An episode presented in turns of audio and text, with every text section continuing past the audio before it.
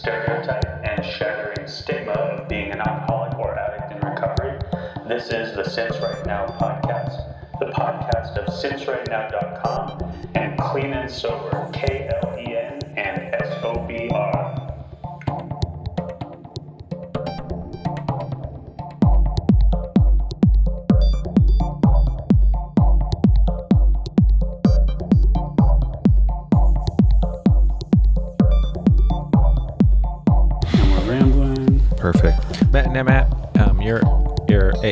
is Matty G. Yeah, what do you want to be? Yeah. Matt's great. Okay. Yeah. Matt's great. We're gonna stick with that. You I would like with that? uh, Bartholomew. All right, let's let's get started because uh, so tonight on uh, episode 21. this is 21? 21. We're That's like legal now. lucky We're finally number. legal. Wow. Um, Jeff and I are welcoming who's often been referred to as our friend. Our friend. and we always do air quotes whenever we Yep. say it. I don't know why. um, Matt. Matt, what's up? Guys, How thanks are for having me. I'm glad I can be your friend. Air quotes. Air quotes, of course, implied. Um, and just briefly, you know, we have a long and storied history. Um, Mostly uh, at a ad agency here in town where we all briefly worked together, and then uh, in some ways all flamed out in our own unique ways Yeah. and uh, gave Oh God, al- we did. Alcoholics in Recovery a bad name. We all flamed out in our own unique ways. Different flavors of plane Right. crash. Mine was fire. You did. You did choose that. Yeah. That's funny. Um, So we're gonna get your story tonight.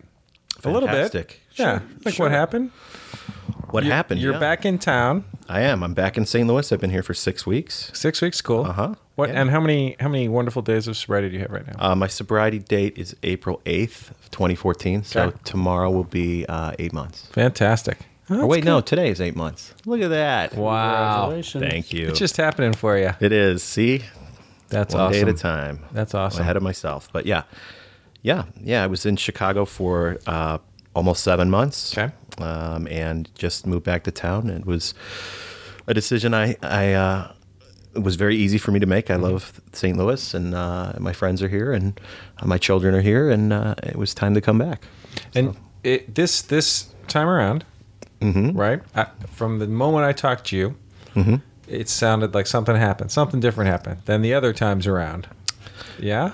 Yes, yes. This is not my first, uh, First? nor my second, nor my fourth, nor my sixth really uh, attempt at sobriety. Right. Uh, that's something I've struggled with for since I was well for the better part of 14 years. Um, periods of sobriety anywhere from a few weeks to at one point almost five years. Um, so, but yeah, something changed, and I think I can attribute that to to desperation Yeah. you know, to just having enough pain to completely and totally say, uh, whatever, whatever it is I need to do, I don't know what I need to do. I Right. felt that I knew the answers in the past, and Right. that just got me drunk. So Yeah. uh, I don't have any answers. Right. And so and that was I think the ultimate you know when you you talk to people and when you when you're talking to them you immediately can hear when they start to tell you these these reasons that they're not going to do the things you're suggesting that everyone's telling them they should do. There's always a special reason of why they don't have to do that or don't have to do that. And immediately you're like, "Oh, you're not Yeah. done yet." You're not Right. done yet. but this last time it was just you totally surrendered. You and you could tell. It was just you're you were done. Yeah, and you know what? I've I've said I've been done before, and Yeah. I've all, and every time I've quit drinking or using drugs, I've absolutely unequivocally believed that I was done. Right. I've wholeheartedly thought, you know, it's it's never been well in the back of my mind. I'm pulling it over on these people, and Yeah. I can't wait to to get loaded again. Yeah. Now it's it's always. I don't know. I guess I'm just really gullible to my own brand of BS. But uh, but that said, uh, yeah, I'm done today. Yeah. And uh, and you know, if I keep doing what I'm supposed to do, I'll be done tomorrow, and we'll take it from there. Yeah. Well, and since right now is what this has all been founded on, really. And, you know, I should just back up really quickly Mm-hmm. Yeah. and say that, you know, I, I was telling Matt ear- earlier this week that, you know, he's certainly one of the, the, the people that, that served as a foundation on which sort of this has began this, you know, since right now in clean and sober. Um, and, uh, Yeah, it's interesting. I don't know if, if Jeff's told you or you know he's he's talked to you more recently than I have about all this, but you know, I, when you talk about being done, I needed to learn a bit about how to help people when I when I thought they were done because there was a period when I thought you were done, sort of the second to last time. Yeah. And you know, I don't know if Jeff told you I was all frantic, like, what are we going to do? What are we going to do? You know, how do we got to? You know, it's like we got to do Right, something. right. And Jeff was, you know, who's experienced a lot more of, um, I guess these challenges. Um, was just like until someone's ready, it's it's not going to happen. Right. And uh, so Yeah, it's one of those frustrating things where, yeah, we you know you can see it, and when they're using, and, and you just cannot do anything. There's just mm-hmm. nothing to do. Mm-hmm. It becomes so frustrating, or you just you know your heart goes mm-hmm. out to them, but you know they got to play, they got to run its course, right? And some people never make it out of that. That's what's the fr- you know, Yeah. that's the worst part. It's a really difficult lesson to learn, and Yeah. it, you know, it's something I had to learn too. It's Yeah. because I I just have a tendency to believe that everybody's going to make it. Yeah. And through experience, I've learned that very few, Right. ultimately, very few make it. Yeah. and uh, and it's it's difficult sometimes. Yeah. You know, I've in the last eight months, I've had two acquaintances die. I've had Mm-hmm. a lot of people, one of whom I I lived with in a recovery house, and Mm-hmm. you know, a lot of people around me um, have gone back out, and uh, and you know, I I don't know. I think that ultimately that serves a good purpose for people in recovery. I know that sounds selfish and callous, but but um, to realize that you know we're we're really really only in control of what we do, um, and people, you know, you're not done until you're done. So the recovery house, you how long were you in there? I was in there for eight weeks. yeah, and this is like a Harris House, first step house it's, kind of thing. it's called the First Step House. Yeah, it's Yeah. it's um, outside of Chicago in the suburbs, not far from where I grew up, and um, it's uh, it's hardcore. I mean, I went in thinking it was going to be a four week program. Right. I went in thinking that you know, right. Little I- country club. Yeah, well, that No. was my experience with recovery houses in the past. This was my third time, Number and three. it wasn't a true recovery house. Right. You know, I went to um, in 2003, 2002. I went to you know up in Minnesota Yep. to the Harvard of Rehab. Yep, the Harvard of Rehab. Later that same year, I went to I don't know, like the um, Amherst of Rehab, maybe, or Yale of Rehab, um, West Coast, the Pepperdine of Rehab, and Yeah. uh, and then and then you know then it it worked for me for a long time. Mm-hmm. So this was no, this was not the kind and loving arms of AA. The First Step House was a. I showed up with my parents, well, Right. my father. Um, I should mention both of my parents are in recovery um, and have have over three years sober Yeah. and are big proponents of AA. Right. They are um, big book thumpers, Yeah. for lack of a better term. But um, you know, showed up in my parents' minivan, loaded up with uh, toiletries and clothes and bedding and Right. pillows Right. and you know my laptop and a tablet and they A were Snuggly. like, yeah, it, it- practically, yeah. I've got my Bill W. Snuggie. No, and they were like, you know what, you can leave all that in the car because we have everything you need here. Um, and and you know, All right, they sat you down and set you straight. Oh yeah, forty-five minutes of spittle flying, just utter debasement. You know, Yeah. being being dressed down by the proprietor of the place. But Yeah. you know what? It was exactly what I needed. Yeah. because I'm I'm a very manipulative um, guy. Yeah, But we all are. yeah, Yeah, I mean, that's yeah. the nature of it's, yeah. an active addict. That's that's what we do. Absolutely, Right. absolutely, and you know, I mean, and then um, I'm just I just become so accustomed to finding an angle and kind of hacking the system to get what it is I want out of it. Um, that I guess that's one of the things that gave way this time too was that you know I'm just going to submit to the system, Yeah. and and do whatever it is I'm told to do. Yeah. So It's the hardest thing. Yeah. Nobody wants to do that until they're absolutely desperate enough and have no other choice. The last option. yeah. It's crazy. and that was the the fork in the road I was looking at was really honestly um, death or Yeah. recovery. Yeah. Um, you know, I tried to have my cake and eat it too Yeah. for a long time. Um, and inevitably, after a period of poorly balancing, um, you know, uh, drinking and using in my on my own, um, isolated, Yeah. and living life, the the two just aren't amenable. It's not sustainable. Right. Inevitably, drinking and using will become my life. Everything else will Yeah. get blotted out. So it was like, Yeah. I'm I'm either going to die or I'm going to um, to forget everything I know and just and become teachable. Did you when you re- started using again? Yes.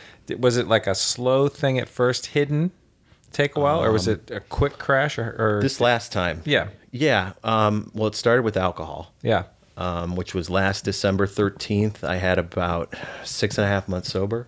Okay. Um, I had moved back to Chicago again. Yeah. Um, came back to St. Louis, got a new apartment. Um, I was reading a book about a guy who had all this turmoil in his life and drank a lot of uh, bourbon. and so I, you know, poor me, right? I had all this turmoil in my life. I was going through divorce. I had lost my job. I had, you know, was separated from my children. And I thought, well, if this guy can drink bourbon, I'm going to go drink bourbon. So one evening, um, my ex wife came to pick up my kids at, at my loft. They drove away. I went and got a flask of bourbon. I hate bourbon, but, you know, somehow my broken mind. Yeah, it was like a "This is romantic good thing." idea. Right. So that, that, um, Yeah, kicked it off. yeah, and I remembered speaking to you the next day, Jeff. Did you? Yeah, I called you. I was uh, I called yeah, you and that's said I right. drank. Yeah. because Oh, I what ended up happening Yeah. was I, remember I that. went to a I drank a pint of bourbon and Yeah. then I wanted to keep going, so I went to a pub across the street Yeah. from my apartment. Yeah, I think I dropped you off that night You did. from a meeting. you may have Yeah, or within the you know within a day or day, two yeah. of there, but they were having a trivia night at the pub, and so I entered the trivia night. You know, drinking by myself, and I won. and you know, the prize for winning is they take care of your bar tab. Oh my god. So I'm like, I only have a coke. So I started buying drinks for all these people, you know, because I get this free bar tab. Anyway, that that night culminated in the police bringing me home because they found me. and this is right across the street from your house. Yeah, Right, right around the corner. And not I have far. nine. I really don't remember much, but in any case, um, then the drugs. you know, I guess it bears mentioning that my drug of choice um, had become over. You know, I don't.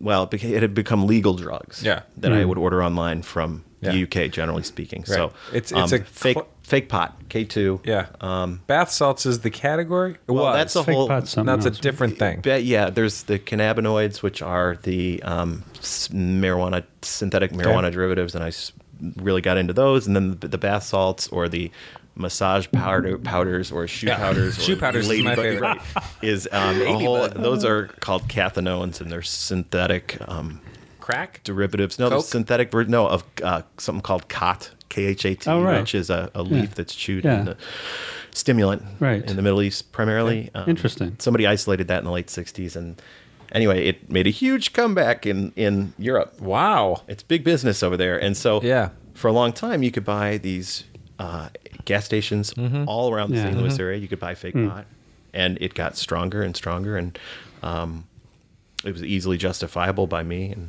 Yeah. anyway, so th- this last time I was ordering uh, online fake pot, and it was really Really good. It was really strong. Yeah. I- they ban the chemicals so quickly, and they have to come up with new formulas. And, That's that's like frightening when you hear that story. This chemical gets banned, so we're just gonna redo another one. Like what? and I never knew, and Yeah. you know, I don't know. I had a, I had a friend. I was in London one time with this. Uh, she was she was a coworker. She was from Colombia. I remember and, and we were out at the market, and you that's where you, they, you can buy all these mm. synthetic whatever they are. And so she's asking me what these things are, and I'm trying to tell her as much as I know. Like I think it's some kind of synthetic drug they only mm. sell here, but it's really freaking strong. Don't take any. Mm-hmm. So she's like, all right. Then she goes back to the market because she's from Colombia, and she's like, I'm from Colombia. I do blow all the time. I know I can do this. It's no problem. so she buys a pack, smokes them in her hotel room, and doesn't come out for 48 hours. Misses her flight. Com- just freaks out. Like Yeah. has Yeah. a total breakdown from this. Like I don't know what it was. God, I mean, I'm Well, like, that oh was- my goodness. It was probably one of the the bath salts, which you, which you generally a lot of people smoke it. A lot of people would bang it. You know, they, Yeah, I yeah. No just shit. snor- I snorted it, and you, you know, you bought it in grams, and it was like cocaine. So, Ugh. but I hadn't, you know, of course. I didn't want to associate with the criminal element. you know, that was my, part of my justification. Right. Matrix was, This is just hey, it's, I'm ordering it online, and it's all cool. yeah, at the office, the poor mailroom lady. Man, Matt, you have another COD for four hundred and ninety dollars. You know, I- yeah, that's me. So, Oh um, my god, that's so funny. but anyway, that was uh, yeah, that was my drug of choice. So And you were, yeah, uh, I'm, yes, all the, this is coming back now. All, all the ways you were paying for it, all the creative ways you were finding. oh yeah, well we worked together, things. Jeff and I, know. at the time um, when I went back when I started using. Oh, you.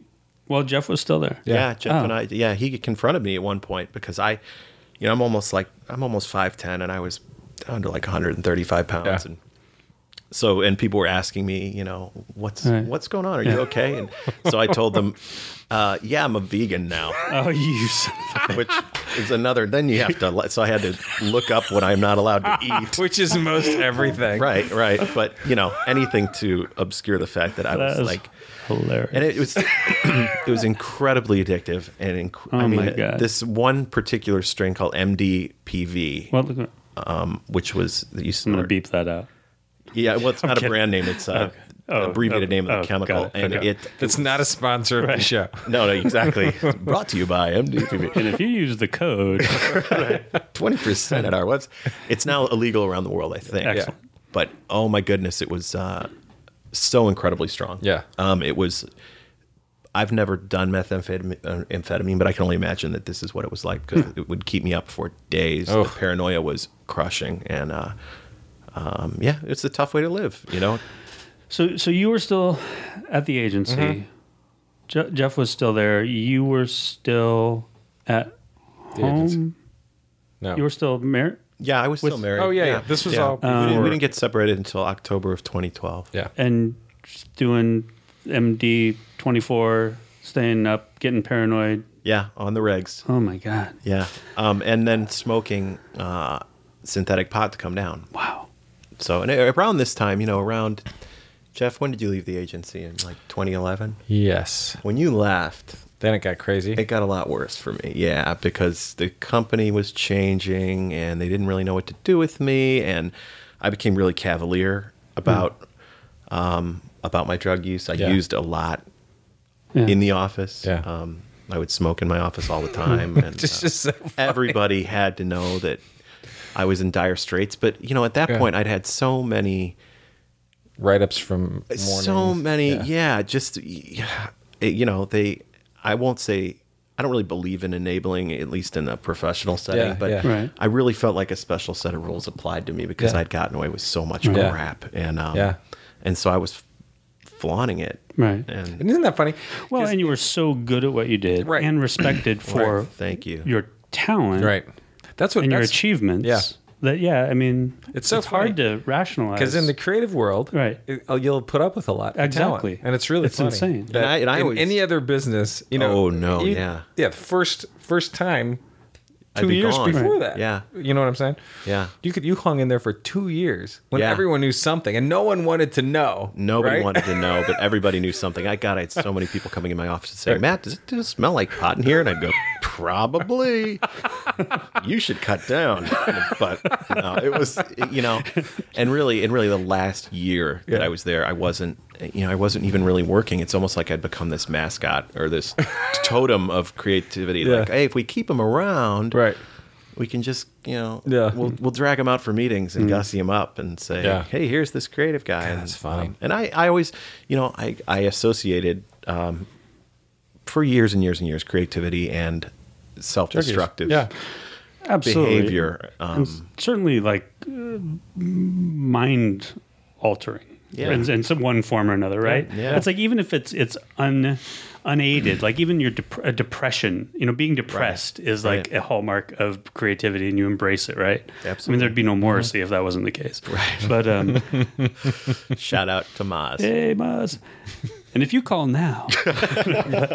Um but as was I, I got to back up for one second though, because this was what is what's interesting to me. Uh, My perspective of the timeline was that this had happened after Jeff had left. Um, can I? Well, I'll ask, and you can tell me if you want to answer. But what? What? I'm surprised that you started while he was still there. What prompted? If It was for a while though. Uh, it was. It was for Yeah. a while, probably a year before Jeff left. Yeah. And there was one instance in which um, I had missed a meeting, and uh, I made up some bad excuse. And the fact of the matter was, as these drugs became scarcer in the St. Louis area, I'd have to drive farther and farther to get them to gas stations. Anyway, I was driving off somewhere. I missed a meeting. Jeff called me in his office and said, "Hey, mate, what's going on?" You know, basically we're really tight friends. I know you really well, um, and uh, you're you're running and gunning. I know the hallmarks of this behavior. This is what you're doing, and you can either tell me the truth or lie to me. And you know, it was one of the many opportunities I had to come clean and potentially get some help. Um, but of course, I lied and I mm-hmm. said no. You know, I mean, by that mm-hmm. point, my marriage was starting to deteriorate just because of honesty issues. You know, mm. my wife. I mean, come on. You know, when a guy loses thirty pounds Sure. and Right. Um, and she'd been with you on relapses before. So oh yeah, knew. yeah, she's been with me since she was 19 years old. You Wow. know, and I was 21. So you know, She we were together for almost 20 years. Yeah, Yeah, wow. she knew. She knew everything. And you know, my children were young. Um, fortunately, they. Um, you know, I was I was always so secretive. I was never a social user. Never. Um, Even eh, with alcohol, never social. Right, you know. right. That, that bar I spoke of earlier, it's Yeah. the last bar I've. dr- It's the only bar I've drank in in probably 15 years. Yeah. That's interesting. So you used by yourself all the time. Always by myself. But but I guess what I understand what if you want to what Mm-hmm. triggered it? How, why did you begin using again? Because I can't imagine. I mean, I can't imagine. It just surprises me. complacency, Complacency. Yeah. And comfortability. You know, I mean, I was at a good place in my life and that I was doing well professionally. Right. Um, and, you know, I, I struggled with depression my whole life. I've been on some, I started medication when I was, you know, like seven years old or something. But um, in any case, uh, I, I can't remember where I was going with this, but yeah, it was just the general comfortability uh, to the point where, um, yeah, home life was pretty good. We had two little kids. We had a nice house. Career was good. Right. Everything on the surface was really positive, and I wanted my cake and and the ability to eat it too. I never really let go of the illusion that I deserved or was somehow entitled to this extra degree of comfort that I felt I could find. So what I wanted to do is I wanted to start smoking pot Interesting. um, but I didn't know anybody who sold it or had it. So I found this website, and uh, actually, Jeff, I had just been promoted um, to a role, and uh, before my and I anyway, the same day, the very first meeting that I had with my peers, there were four of us in this role. Um, the very first meeting that same day, I'd gotten my very first sample of synthetic marijuana. I'd never smoked it before, so I went into the stairwell. And Jesus, uh, at, at work and I took a one hit and I thought, there's no way this works. It was called like Right, right. Savage Thunder or something. And I just thought, this is going to be bunk, you know? And I was so insanely time travel high immediately. It was horrible. so oh then I went into this meeting with my peers and I'm this young guy in this authority position and I'm just like, oh, it was horrible. But then I, th- I thought after that, you know, it's an odd phenomenon, but I really think in large part, I, I was addicted to the secrecy of it too. Hmm. Really? It wasn't just Yeah, getting high; that. it was Yeah. being high and you not knowing I Yeah. was high. Yeah, yeah. If. I could pull that, there were so many meetings I was in, and so many situations where I was high, and then afterwards it was that rush of yeah. No I one knew. pulled it off. Pulled it off. Funny you Gotta should mention that. I have a cup here for Wow. you. I'm going to need you to. Oh my god! You know what? And talking about this stuff, I'm I'm an open book, Sure. and that's mm-hmm. the only way I can do this stuff. Right, The exactly. only way I can be in recovery is to be unflinchingly honest. Yeah. Because, and it does. It makes me ill sometimes when I think of how cavalier I was and mm-hmm. how. You know, I mean, I remember thinking life is hard. Mm. Life is really hard, Yeah. and we owe it to ourselves to do anything we need to do or feel we need to do to get through it. Mm-hmm. And that was how I justified it. Um, and you know, it's certainly on the surface sounds like it makes sense, right? Um, Yeah, it's uh, the way we all think. Yeah. We all think. And it's funny because I think until you surrender Mm-hmm. and that compulsion leaves you and you're if whatever you're still holding on to I, I almost feel like there's this constant uncomfortableness that is the disease or this Yeah. constant there's something missing in my life. I don't know what it is but it's just a feeling i have and i Mm-hmm. have to find something to fill that hole. And until you and i think that's there a lot even in sobriety it's, it comes back up. Um, but it, you you told me recently that that compulsion to use left you, which. It was did. huge, and I don't, I don't think that had happened in a No, while. no, it did, it did, and you know, I um, which is a mir- I think that's the miracle of the program. Hmm. When that compulsion to use and drink, the thing that is constantly driving you, Mm-hmm. Is gone. That's the thing you want to be grateful. I mean, that's it. That's and like the magic kind It of. was a compulsion to escape. Yeah. Um, you know, in this last, uh, starting about a year ago up the until compulsion to escape. Yeah. yeah, I would look at it as like taking a little vacation from my own head. Sure. You know, and whenever I would I'd drink alone in my apartment, and, um, and uh, um, it- but that did go away, and you know, so much of it for me in the end, when I was just drinking, was grounded in fear. You know, fear that I wouldn't be able to sleep, fear that, um, fear of depression, fear Sure. of loneliness, fear mm-hmm. of, and when I faced up to that, and you know, I don't want to get too deep into program stuff here, mm-hmm. but when you know you, you do your moral inventory, you mm-hmm. kind of find out who you are. You you try to let go of some of those defects of character. Once I did that, I was really afraid of what was going to be left because you know I'm made of defects. Exactly. You know these were my I'm, I'm all Right. you know defects and gristle, but um but but you know I I uh they were coping mechanisms. You know Sure. you build you build up this facade so you can get the, Yeah. in your mind's eye so you can get through life. I had done that. And then once I stripped a lot of that away and started getting honest, I was afraid of what I was going to find. Mm-hmm. But I found that I'm not afraid of what I'm discovering. Yeah. There's, I sleep pretty well at night. Yeah. I, um, you know, I don't have that crushing depression and, Mm-hmm. and just the relief of not having to manage that double life. Right. What's funny to me is when you said, because I agree, I, I've always thought if I gave up my anger, Mm-hmm. all my creativity and drive would be gone because I cre- used to create from a place of anger. Sure. You know, Mm-hmm. I'd use that a lot as a reason not to be you know, like, oh, I'm angry because that's how I get passionate about my work. And it's such bullshit.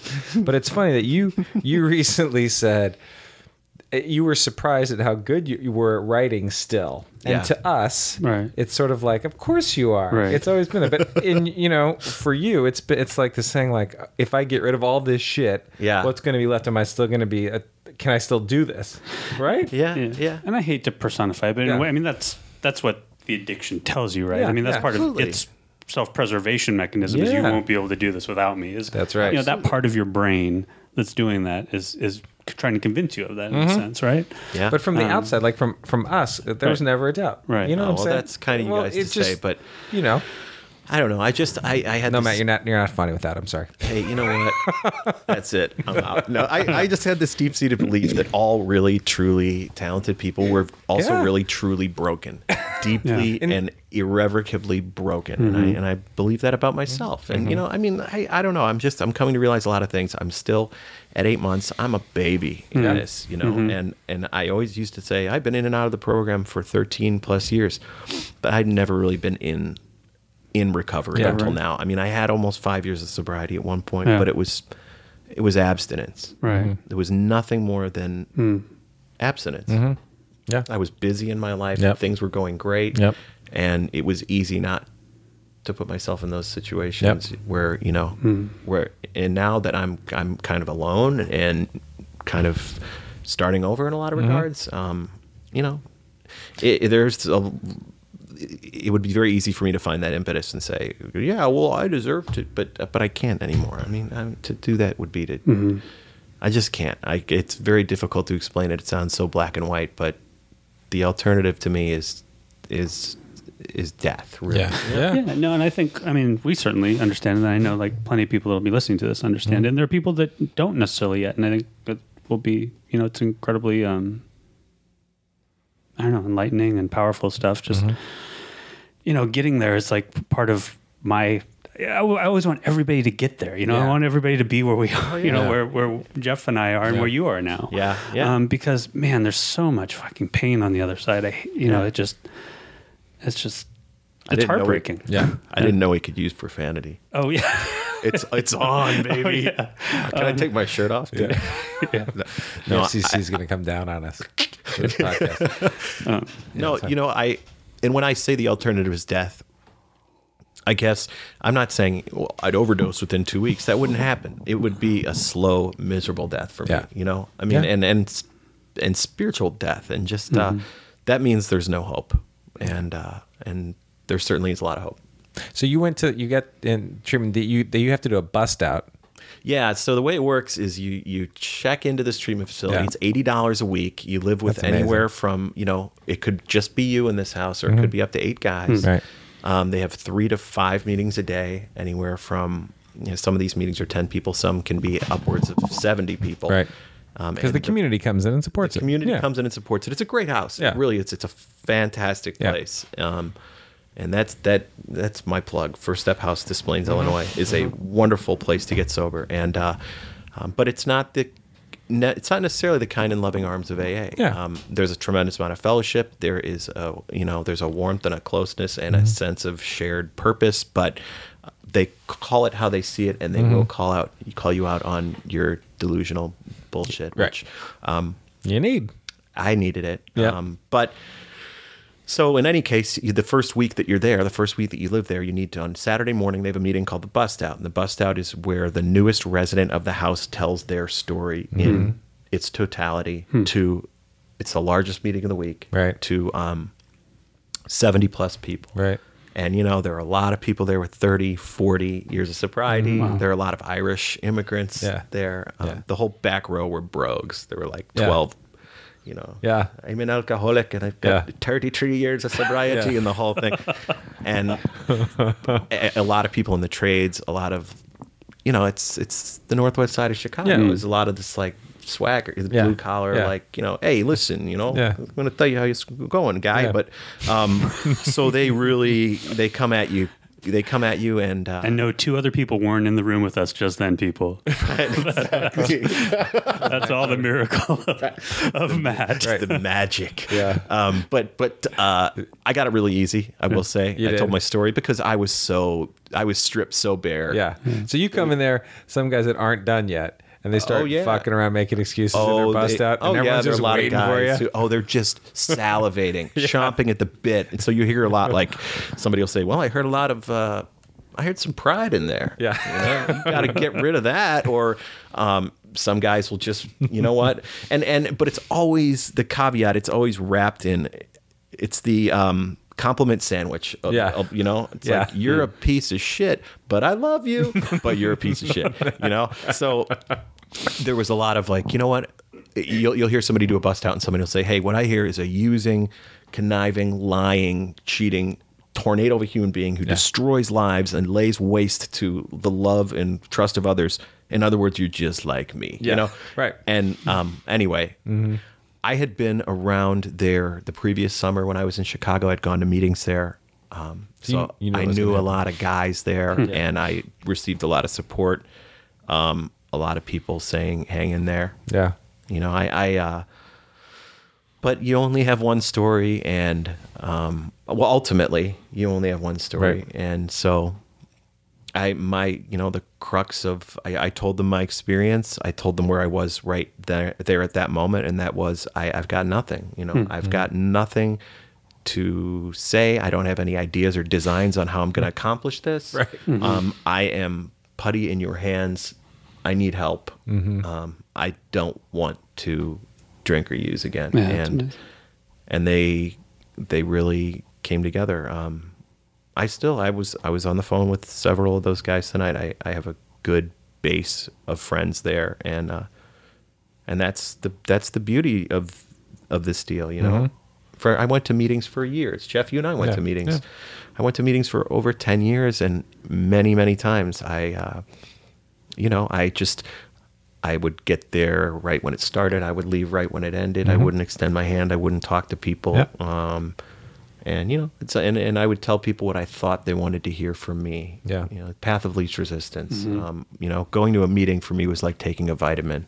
Um, it's just like, oh, I guess I need to do this, and I'm not going to feel any real effects, but you know, it's vitamin D. It's supposed to be good for you. I don't know. so that was kind of how I viewed it. Like, Right. I don't feel any different. I'm not really going to listen, but I guess it's a better way to spend an hour than, you know, whatever. And uh, I don't know. I just I jumped into it pretty hard and uh, had two great sponsors in Chicago, and uh, I have a great sponsor here in St. Louis, and uh, yeah, I just do. I kind of I submit. You know, I Yeah. just kind of do what I'm told. It's funny. I, I had read somewhere that statistically speaking, uh, people that just go to meetings and do the steps are no more likely to recover than people who don't. It was some long-term study, about recovery. but the fellowship part made the difference. The actual fellowship part is where the people who s- came twenty, the twenty twenty club, as we say, twenty minutes before and stay twenty minutes afterwards. Yeah, yeah. those were the people that had a much better statistical chance to recover than those who just came for the meeting part. Right. right. And and so that you know it's the fellowship in a lot of ways. And that holds true though Yeah. across Uh, recovery. right. Yeah, yeah. It's No like something like one having one person, one friend in recovery Yeah. increases your chance of staying in recovery by like 25%. Yeah. Having two friends in recovery, you know, upset a bit, I guess, or something yeah, like yeah. that. But um, that's that's really the, Yeah. the determining factor. Yeah. Um, accountability. exactly. having accountability and and it, to answer your earlier question chris in a sense when jeff left the agency we worked and you had gone Mm-hmm. Right. you know my two closest sober friends were no longer there most of the people i worked with didn't know that i was in recovery Yeah. or um or were you know worked under me Yeah, so yeah. what are they going to do Yeah. and so i just there, there was no accountability there, there was no there was What no are they gonna do? yeah exactly But but when we, okay, so when we were all there, my sense is I, I, I've never like sh- you know worn a badge or shouted it from the rooftops, but I've also never been anonymous, whatever you know. Um, did did everybody that worked there did they all know we all were non-drinkers? You guys would know better than I. Did they know you guys weren't didn't drink before I got there? yeah yeah. Okay. yeah I think so. I Yeah. everyone When I started they- working with Jeff, I didn't know that he didn't drink. I thought he was a party animal because he would tell stories about staying out really late. And I know he's so good at that though. then we were on, I know, I know. And then we were on our way to a client meeting. And and we worked on beer. yeah, we worked on beer and is kinda liquor. weird. Yeah.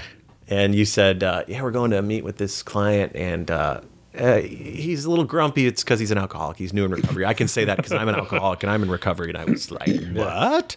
Yeah. So am I, brother. And I, you know, we practically parked and Right. hugged it out right there Yeah. because it was it was amazing. Yeah.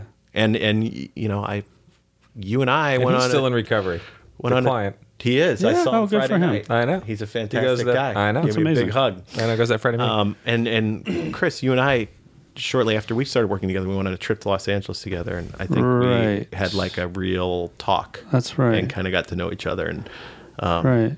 and that's when I kind of found out, you know, what your Right. deal was. Um, which, I mean, we we were, or at least I was, having the least sobriety by far. The three of us, I felt really fortunate. The three of us traveled a lot together. yeah.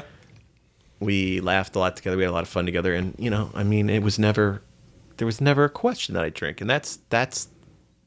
I never felt like I would again, and that's part of, I guess, the fellowship and that shared sense of purpose and accountability that all types of recovery, I think, are in large part grounded in. Um, You know, I know I'm I'm an AA guy. I know people who um, are in other types of recovery, um, and I know people who are sober and just have a lot of sober friends, and that seems to really seems to really take the edge off because Yeah. Did you? So what's your? What are you doing now? What's your schedule now? What's your recovery like now? Are you? How many meetings you going to? Are You got? a uh. I go to five a week. five a week. Yeah, five a week. I do. Uh, well, like all right. I'm gonna come clean here. I lied to my sponsor to be here tonight because he wanted to go to a meeting. um, Wow. wanted me to go to a meeting with him, and then I. Don't you have but to come clean about that? Huh? Do you have to come clean about it? I already told them. Oh, oh. I'm. I'm. I, I've, that's one of the things I discovered about myself is Right. once once I stop lying, Yeah. Yeah. like it, all bets are off. Yeah. I mean, I, I'm beyond an open book. I'm. I Yeah. overshare Yeah. all the freaking time. yeah. um, but anyway, uh, no, I go. I go to a Tuesday night. That's my home group. I go to a Wednesday night. I go to a Friday night. I go to a Saturday afternoon, and I go to a Sunday evening. Nice. And uh, and I have a sponsor. Mm-hmm. Um, uh, I talk to him every day. Cool. Um, he's a great guy. Cool. We have a lot in common. Yeah. You know him. I do. Are you working? And you've worked steps. Working the steps. In the Um, middle of the I'm steps? working step nine right now. I've Cool. been on step nine, um, There are a few out there that you just can't find, can't make. can't make. I've got Yeah. a couple financial amends to make. Yes. I've got, um, and really my sponsor in Chicago, who's a big time uh, police guy in- Yeah. back in the day in Yeah. the CPD. Yeah. I mean, he was He's a cop. He's hardcore. Yeah. And uh, but a gentleman and a and a dear friend. Anyway, he he told me I was going to be on nine for a long time. Um, because he hilarious. because I, I I- when I came in, um, I was just a blank slate. Yeah. And and I said populate me with stuff, tell me things to do. So I cranked through the first five steps Yeah. in a matter of like you know six weeks. Yeah. Yeah. And I think his point was put on the brakes. But you know, I'm so uh, um, but I have worked all twelve before. Yeah, yeah, of course. I had a sponsor when I had five years of sobriety. I had a sponsor who uh, was really, um, really hardcore, and we worked all the steps. Yeah. and, yeah. Then That's good. So this financial man, you're, you're making them. yeah, yeah, slowly but surely. Right. You know, I mean, um, That's good. It, it's my financial situation is I, I caused a lot of wreckage. My drug habit was expensive. Yeah. Um, I heard someone the other night said two hundred fifty six thousand dollars. That's what they're. I mean, and I, someone had figured like done the math. On what Their somebody drug else's Yeah, habit? no, oh, right, their yeah. personal drug habit, what it cost them over the, you know. Yeah. I'm like, wow, that's but and I could I haven't you know done the math. Yeah, but it's- lost opportunities too. I had Yeah. two career opportunities that I really screwed the pooch on. Yeah, yeah. Um, and uh, so all the lost revenue from Yeah, that. Um, and uh, you know, at one point it was like 130 to 150 dollars a day yeah, just to be just to get baseline. Yeah. Just to function and show up. You know. Yeah, Which yeah, yeah. is.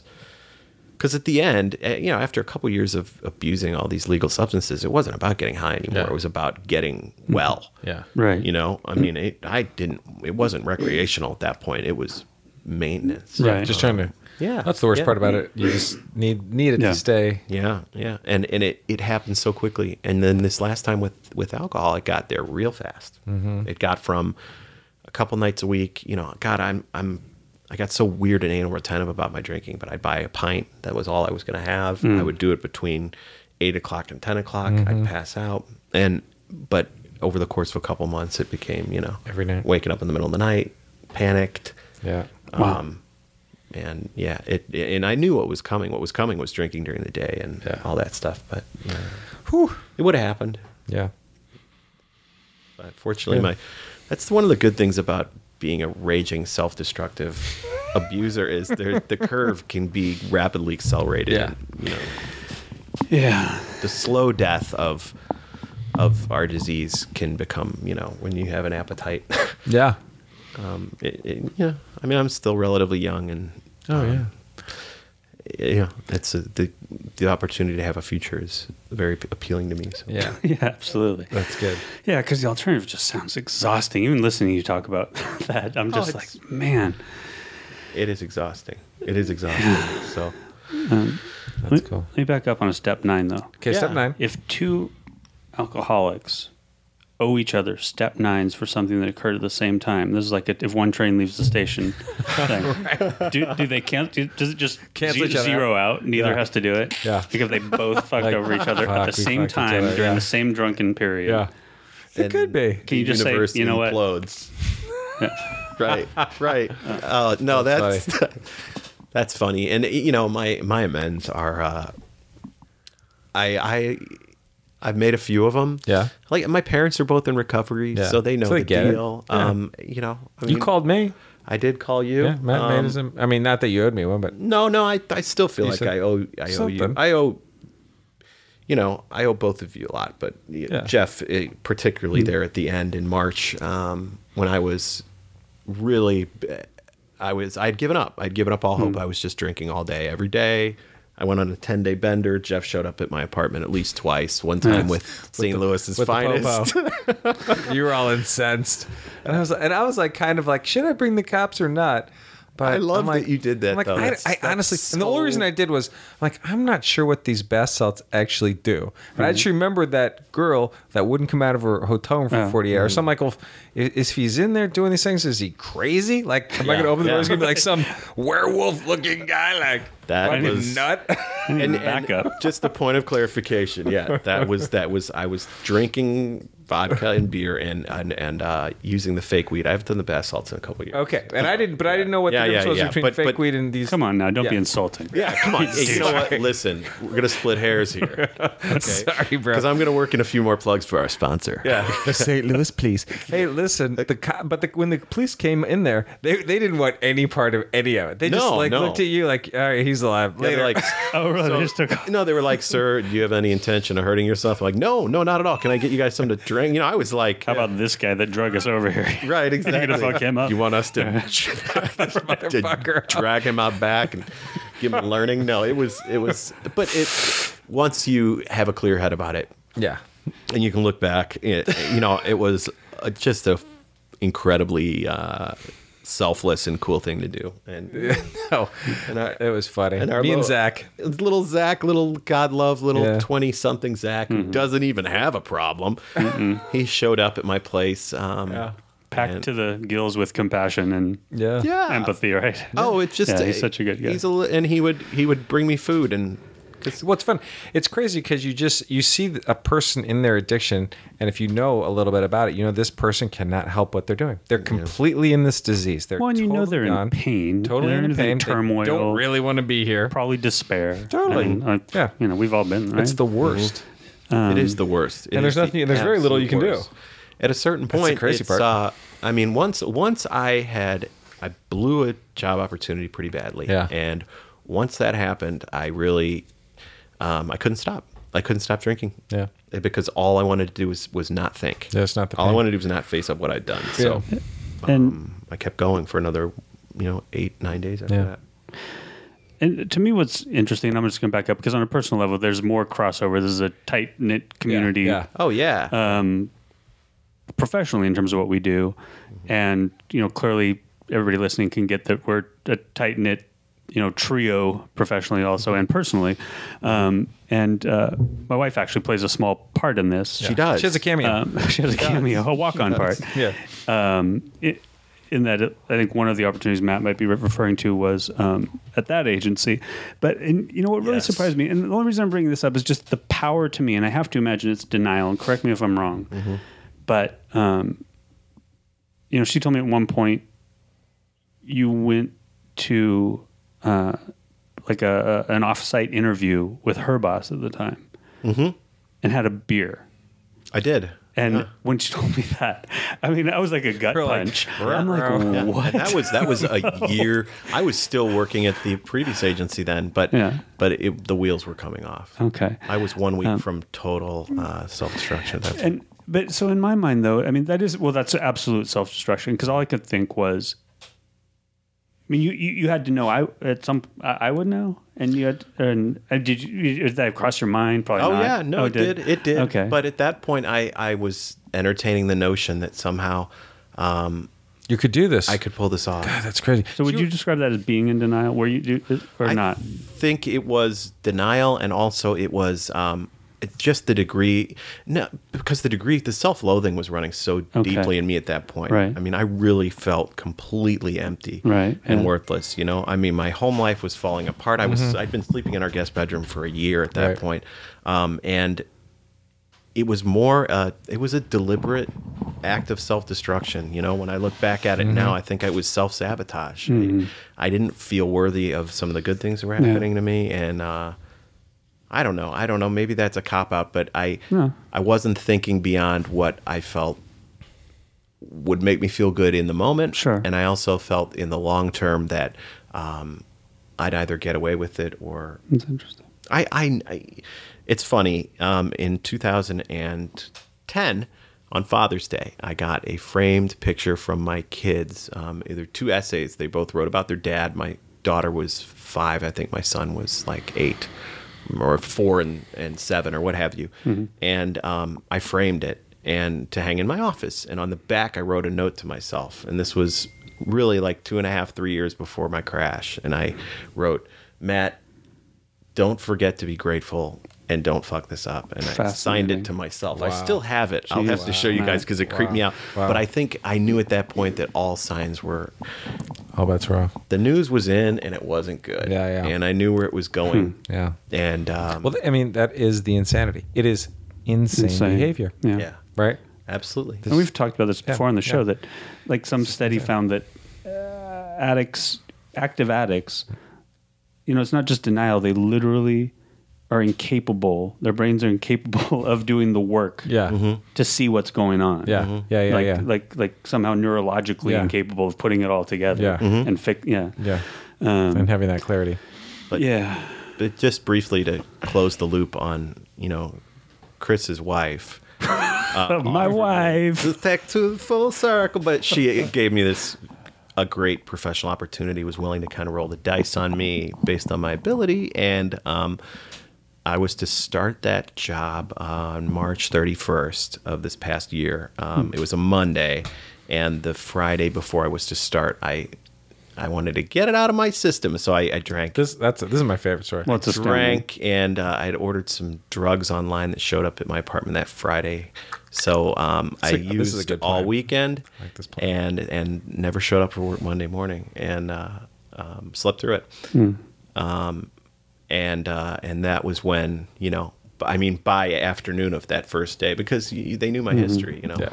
But in any case, that you know, I've blown opportunities. I've done some really underhanded, horrible things in the throes of addiction, but that one probably hurt the most because of the trust that was placed in me um, by by your wife, Chris, and uh, by the other.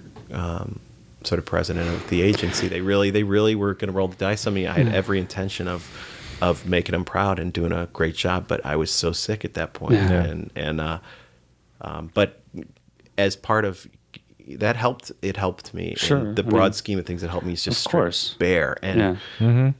i mean utter and I mean god we had already like hired some friends you know i was going to be working with friends Right. you know it was going to be this really this was like the second um, yeah and uh, and i had every intention of that's the cunning baffling and powerful that jeff was just talking about I had every every intention of quote unquote getting it out of my system and i just couldn't do it i Yeah. couldn't physically or psychologically stop Isn't that crazy? That is crazy. I'm gonna start Monday. I'm gonna order these things the Tuesday prior. I mean this this thing. Friday. You're, plan you're planning this. you thing and i went out to dinner Yeah. that week Yeah, tuesday night yeah. And you, yes, we Yeah. ate at that bar. Yeah, and we had Hugo's a great bar. meal, and Yeah. you were like, you know what? This Yeah. is cheers to a new Huh. Yeah. beginning for Matt, and uh, I'm gonna and yep. and really things were starting to look pretty good. But Yep.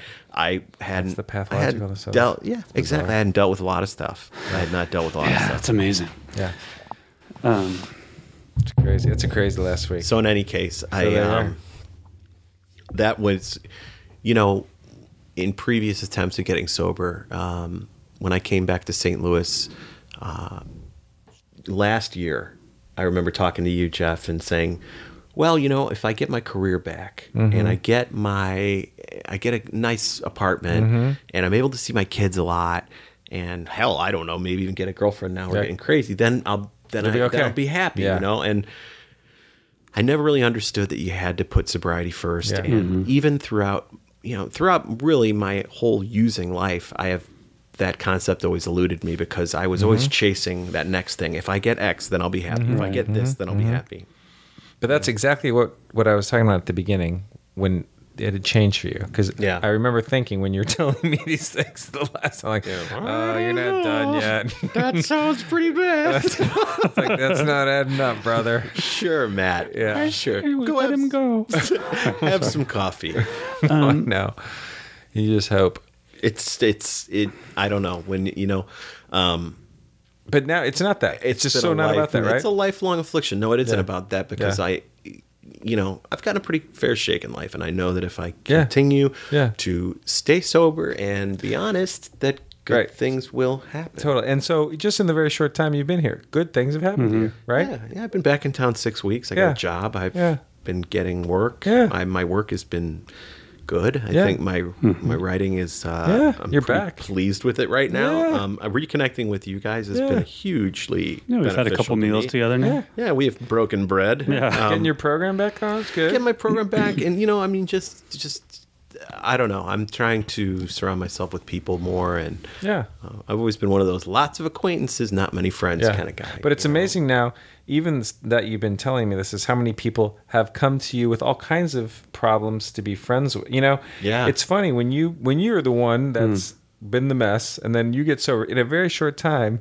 People just become a ch- come to you with their problems, Right, and right. and all of a sudden you're put in positions where you get to help others. Yeah, which yeah. in all different ways, right? yeah yeah it's it's it's like bizarre that's but I've, I've to you. had i've had people friends who are going through various things right now substance and non-substance related who are like why did you do it? Why did you say this is worth it? You know why give it another shot? Because i the community here is so small and tight knit just not just professionally friends.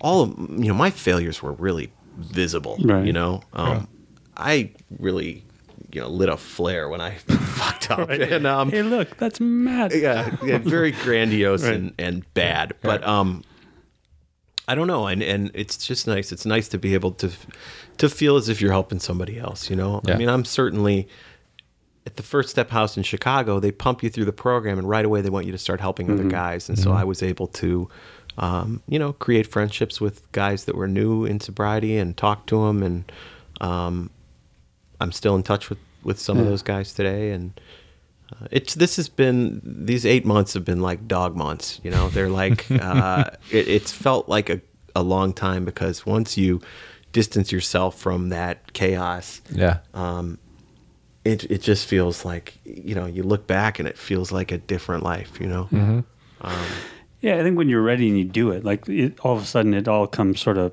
I mean, also you let it come flooding in, right? I mean, Yeah. because before you hold stuff at bay, Yeah. right. A lot of like, particularly for me, it was you know not not doing it through this, you know, arguably traditional uh, channel, but um, yeah, when I was ready and I just opened myself up to being honest with myself, if nothing else, you know, it was pretty. That that was funny. When I first got sober, it, it took me a long time to quit lying. I was in such a habit of lying. Oh, yeah. Right. It just was like the first my first answer to most everything was a lie, even when I never I didn't have to lie. even right? lies that aren't it- that There's won't no- serve you better than the truth. Totally. Oh, yeah. The truth would have been, you know, Right. because you're in I've such a done it. habit. So you know, I just wonder how you're doing with that. Like, is it easy now just to be the truthful? Uh, or yeah, just I, I just um 'cause- yeah well like I said you know I lied Yeah. to my sponsor tonight and then I immediately Yeah. called him back Yeah. like, Like- no I'm not that wasn't true Because there, there's no reason for you to lie. No, there's absolutely no reason to lie. Yeah. But you know what? I've and it's something I've struggled with my entire life. I know. I mean, well before I was, you know, an active alcoholic or drug addict, I was I I, I had issues You're with full the of truth. shit. Yeah. Yes. Yeah, but and you know well, what? and it's conflict avoidance, right? Yeah. It's Pardon me? It's conflict avoidance, It's- isn't it? I yeah. mean, it's trying to In pave the ways. smoothest path possible for yourself to sort Yeah. of, right? and Yeah. and I I'll tell you way. unequivocally, there are points in my life where lying has worked. Oh, I mean, I got my first my I got my first professional break lying. Hmm. I I mean, you know, Yeah. I I should by all rights have failed out of college at one point and lied my way out of that. Oh, I met my future wife by lying. I t- I showed no, this is a brief diversion, but we, we were in a creative writing class together and I showed up six classes in. So, you know, I had missed the first five and I, I met with the professor and told him my dad, my poor dear father, I told him my dad had had a heart attack and I lived on the East Coast. And he's like, oh, well, yeah, of course, that's, you know, permissible. We'll let you in the class. Anyway, and uh, thank God he let me because I ended up meeting, I guess, thank God, I ended up meeting my, you know, future wife in that class. And, Oh my god. but yeah, so lying was it was bedrock to me. It was absolutely oxygen, and you know, it was part of every day. Yeah. Um, and uh, so shaking free of that has been. Yeah. Uh, I don't know. I I'd say it was a challenge, but it's, It's been just- easy It's the line of demarcation. Yeah. It's like you know what? Why? Yeah. No, and I I, agree. needed to lose enough, and I needed to be broken Yeah. down enough Yeah. to where that was feasible for me. Yeah. I mean, the facade had to fall away to the point, you know. yeah.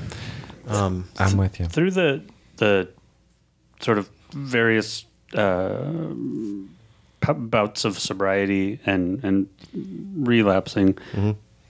Were you open with your parents about all those when they were active, when they weren't active? No, No. no, no, because my parents were were active. You know, my parents, my my dad got sober at sixty three. Yeah. My mom at at sixty and um, 59, 60. and uh, uh, you know, I mean, they know I went into treatment.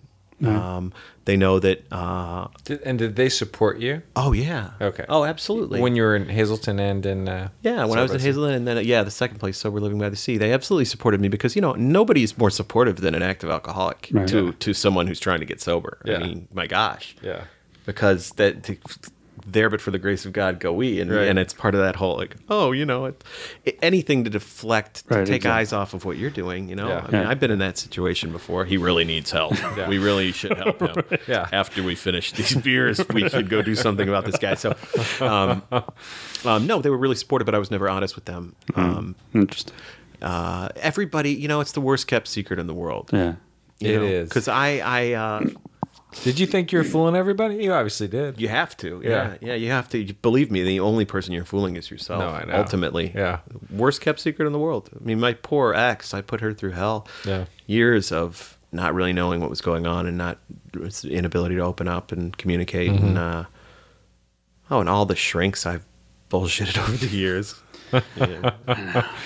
I think shrinks are cool with that. Though they're like, well, you're paying me, so Yeah, exactly. Is this gonna? Is this All still cash? Yeah. Is this still spend? you come in and lie to me every week. Come I'll in listen drunky, lay it on thick.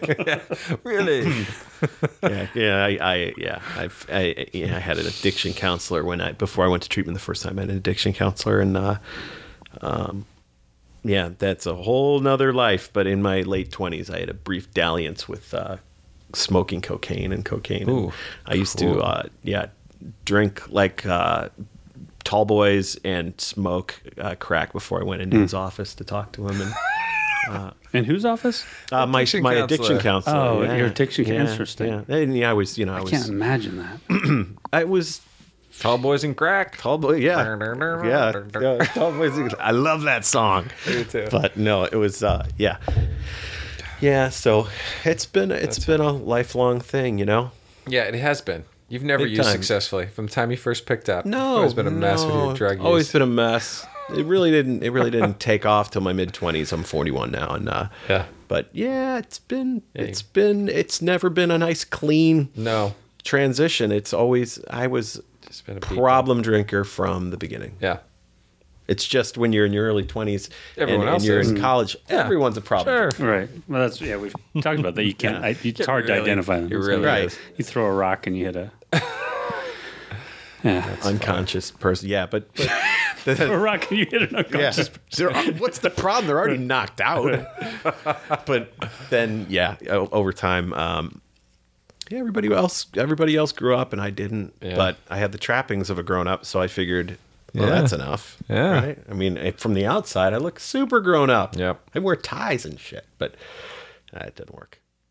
So, We're glad you got sober. We are. Yeah, and and you guys, uh, Good. Yeah. I think this is wonderful what you're doing, and uh, uh, you know, I I I don't know. I, it's so easy to just go into the recovery tropes, but I really so many of them prove true, and Yeah. so many of them I believe in. And, Yeah.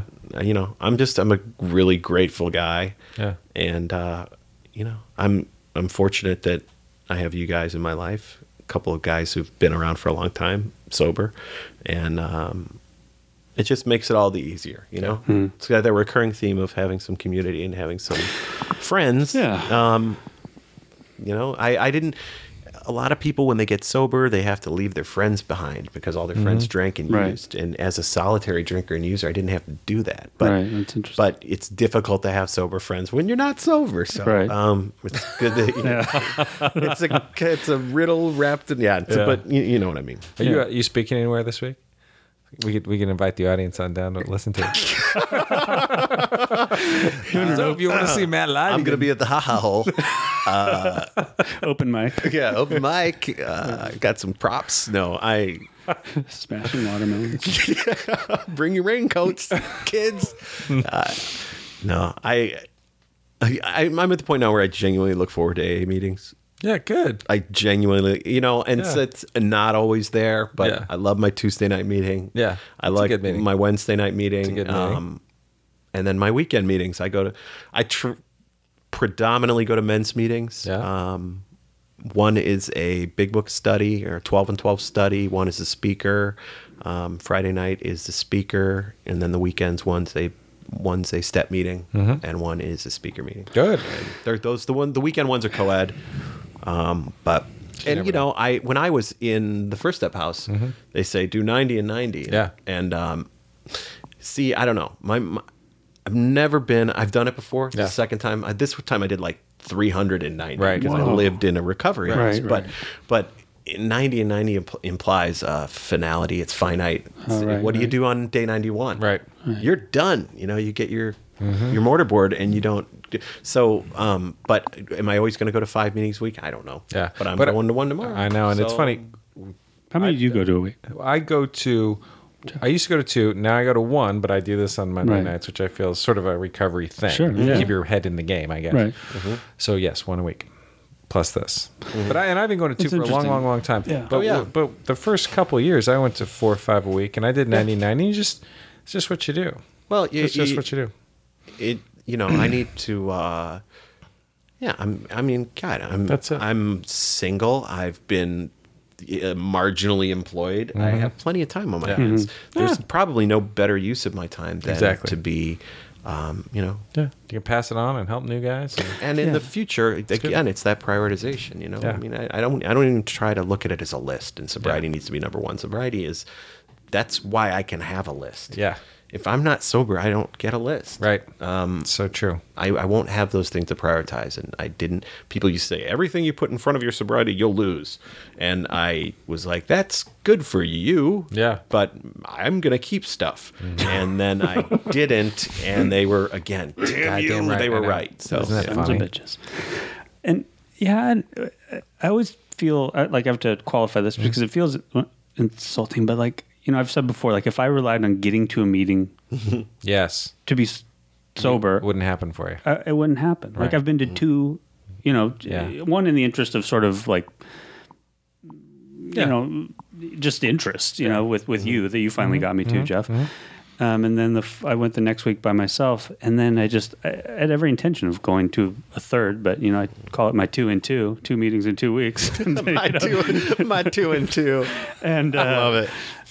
And then uh, yeah, it just I don't know, it just doesn't happen. thing. Same thing. Well, so it's But not I my will- thing. But it- but here's what here's what I'm coming to. It's like well, and this is neither here nor there for this show, but it's like I feel like uh, uh, you know for those people that there are more people like me, and I want to also you know think about like what what do they do? You know what? How do I go? Yeah. To, if it's not going to a meeting. I don't Yeah. Anyway, And- and so- sorry, and- I derailed it. Go ahead. No, no, but I No, no, no. It's an interesting thing because I keep I keep thinking about that. Like the things that keep you out of the meetings, you don't want to be those things that keep you drunk. I guess is what where it comes from. Is when Right. Matt was given the gift of desperation, it didn't matter whether he wanted to go to a meeting or not. You have to go to a freaking meeting. Right, You're that's right, going to right, stay right, sober. right. So when you get that gift of desperation, that's that's the one thing that's out there. It's everywhere. You can go. You know what I'm saying? Mm-hmm. But if you're so you have such social anxiety that you have the gift of desperation but cannot make it to a meeting, I don't know. And. It's you, not- and you might know more of what else you could yeah, do. But it's not even you know? a social anxiety for me Yeah. at this point. It's just not. It's not- It's not fitting it in. But at this point too, I also don't have. Sorry, I'm waving my mic around people. Uh, I don't. Uh, You don't have that. I don't have the desperation. Yes, right. And, and I guess what I'm thinking about, there are people out there like the first thing I do is recommend people to go to a meeting. Sure. If they're like, mm-hmm. I have a problem with AA, I have a mm-hmm. problem with the religious aspect, I have a problem with this, that, or the other, and then mm-hmm. I'll go, well, try a smart meeting. I've never been to one, but Yeah. try, you know, but it's like, Yeah. that that's what I encourage people Yeah, to yeah. do. And I guess that's the answer. Yeah. Go to some But sort of even- meeting. Be around people. Yeah, and I would say I wouldn't get. I think, but even the religious thing gets such a bad bad rap within recovery. It, it- and at the very beginning, I wouldn't worry about any of that stuff. I know It's that's just- what even I, yeah. who Right? not particularly, I wouldn't. Yeah, I would say don't worry. just worry. go. I've been- and be been- around the people, right? Yeah. And that's what we got to It's the earlier. is the fellowship, yeah. It's Truly. like go be around people that have been through what Yeah. you've been through. They're they're those people are not drinking right and figure now. it out while you're there. You know, if, if you want another option, figure that out while you're Right. at AA Yeah. or something, or wherever, smart meeting, Yeah, or whatever. Yeah, Um. Sorry, I got, I, I got. But that's no, just- and, and I will say, Chris, the, you know, to, this is the, the little asterisk here is that when I was really struggling and I had, I had lost uh, my job in 2012, you and I went out for coffee, Yeah. and you had said to me, on no uncertain terms, you said, "I will go to my first meeting with you if you need to go to a meeting." Right. You know, and I and that I thought that was a really cool moment. But you know, I mean, the, the whole God thing, I um.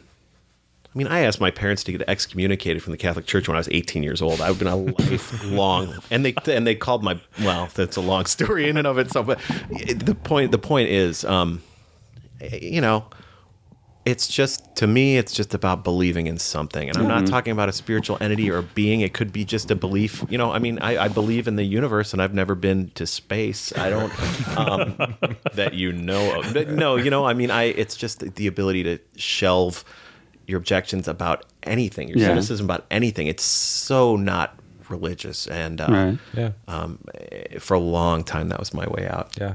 It was It my is- way it's- out it- was well the God thing. I know, and in Uh, some ways, you hear that, and for ninety nine percent of the people you hear that from, it's just an ex- it's an excuse. So that's the reason you're going to stay drunk, right? I think I think so. Hey, and I'm not. I'm still unabashedly in a lot of regards. I'm I'm an atheist. You know, I think Truly, I and think when we, we- die we're worm we've had- food, and I'm cool with that. Yeah. But I also um, I believe in a higher purpose, Right. And whatever that Sure. purpose is. And I believe in the cumulative power of human Yeah. experience and being around. You know, there's something about um, about shelving your objections and being open and Yeah. willing. Yes. Right. And, uh, that's whatever what that it looks is. like for different people, you know. That's exactly. And that's it. That's all it is. It's just that little bit of belief. And I believe in you through. sweet baby Jesus, no, who is like kind of like Santa Claus. Yeah. Yeah. No, I don't. I don't. Just that's just me. But yeah. Yeah, and when we've had Joe uh, Yeah. from Rebellion Dogs uh, Yeah. on before. I don't know if you you're getting not- through them, but know. I mean, um, you know, there's this whole movement, yeah. uh, uh, agnostic AA, Yeah. um, and they just had their first annual. Yeah. I think it's going to be annual. First Conference major national conference in, in on the Santa West Coast. Monica? Yeah, Yeah. within the West Coast. Um, yeah, Yeah, so, there's a lot of people that have that struggle. yeah, and I think now, if that's an objection, there are certainly options. Yes. Um, so, you know, so much of it is semantics and Yeah. you know i mean i i just uh, i needed to get really uh really dumb Yeah. i tried to think my way sober for a long time i tried to rationalize everything in my mind and have an order to it and an internal logic and at the end of the day um you know i just had to really really simplify it and uh uh, and it's you know, and it's worked for me. I don't think too hard about it. I just kind of do stuff. I Yeah. try not to think. Totally. Well, and that's, a, the trouble too is like intellectual objections Yeah. to it. I mean, it's an irrational thing. You know, it's, Right. it's an irrational. It's these- your intellectual Right. realizing of it just Right, right. Something that defies logic. Right. You're trying to plug it Right. into this lo- logistical framework, and it's just that's Yeah. a recipe for fail. All right. Anybody got any plugs? Where are you going to be later this week, Jeff? No, it's. I appreciate you guys having me on. I'm. Uh, I'm a big fan. Well, Cool. and I mean, we're We'll, we'll, we need to super we'll happy find you you're on. something. And you're always, you know, welcome Yeah, back. always Yeah, welcome that's back, uh, yeah. you- but I grab think a- I think you should write something. I think we're going to develop a show for the Yeah. yeah, something There's fun. something there. You know, I'm always Yeah. uh, a video. No shortage of silly ideas, Yeah. and uh, certainly no. I, I'm. I'm like I said. I, you know, this this being sober, talking about sobriety, Mm-hmm. um, is the most important thing in my life. Yeah. So Well, I mean, the fellowship essentially is this experience, strength, and hope. That's what you're sharing with other people. I mean, that's what it is, right? Mm-hmm. yeah, That's why you can. yeah, yeah. And so it's that's why this is all fun to do, or all worth doing, because it's just sharing that, right? Yeah. Absolutely. I mean, and That's what again, we've talked about like mm-hmm. one person, you know, right? You know, and even if just one person and, and more than one one has, you know, writes us an email or a tweet or whatever that says that this is doing something for them, you know, makes it uh, worth it because. All right, brother. Anyway, So we'll see you in the Yeah. meetings. Is that your send off? Yeah. Hey, man, see you in the meetings. Great. I'll see you in the streets. Thanks, guys. All right, thanks.